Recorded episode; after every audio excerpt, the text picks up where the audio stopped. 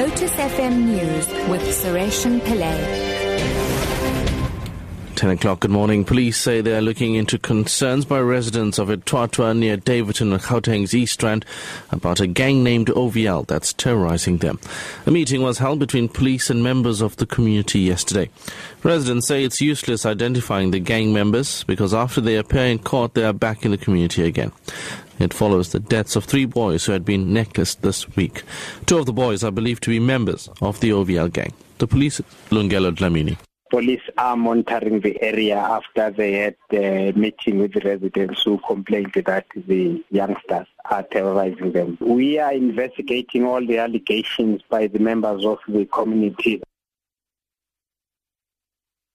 President Jacob Zuma says there is no record of any official in his office who requested the Department of Public Works to provide a state house to his former spokesperson, Mac Maharaj. President Zuma said this in a written reply to a question from DA MP Phumzile Van Damme. Vandam wanted to know from the president whether Maharaj's reported stay at the state house formed part of his salary package. Zuma says the presidency does not allocate housing and therefore is not involved in rental arrangements.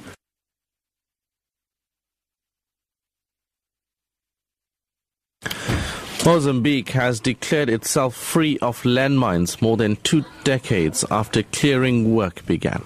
Hundreds of people have been killed or injured uh, there as a result of the mines. The BBC's Karen Allen has more.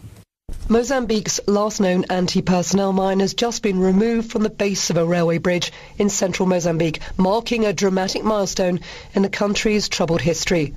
The presence of tens of thousands of mines were a legacy of Mozambique's struggle for independence in the 1970s, followed by a civil war. Mozambique's government has pledged never to use this weapon of war again.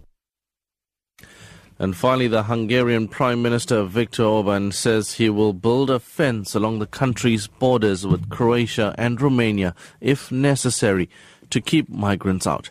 Yesterday, the authorities deployed police and soldiers to prevent asylum seekers breaking out of a detention center at a crossing with Serbia. The BBC's Nick Thorpe reports. Since it closed its southern border on Monday night, the Hungarian government has largely succeeded in stemming the flow of thousands of asylum seekers trying to cross its territory on the way to Western Europe. But the massive police and military operation has had a high cost. We set ourselves a goal and we reached it, the Prime Minister Viktor Orban said in an interview yesterday. Maps circulating among the thousands still travelling up through the Balkans suggest alternative routes to Germany through Croatia or Romania. The top story at 10 o'clock. Police say they are looking into concerns by residents of Etwatwa near Daveyton, Gauteng's East Rand about a gang named OVL that's terrorizing them. A meeting was held between police and members of the community yesterday. I'm Suresh Pillay, back at 11.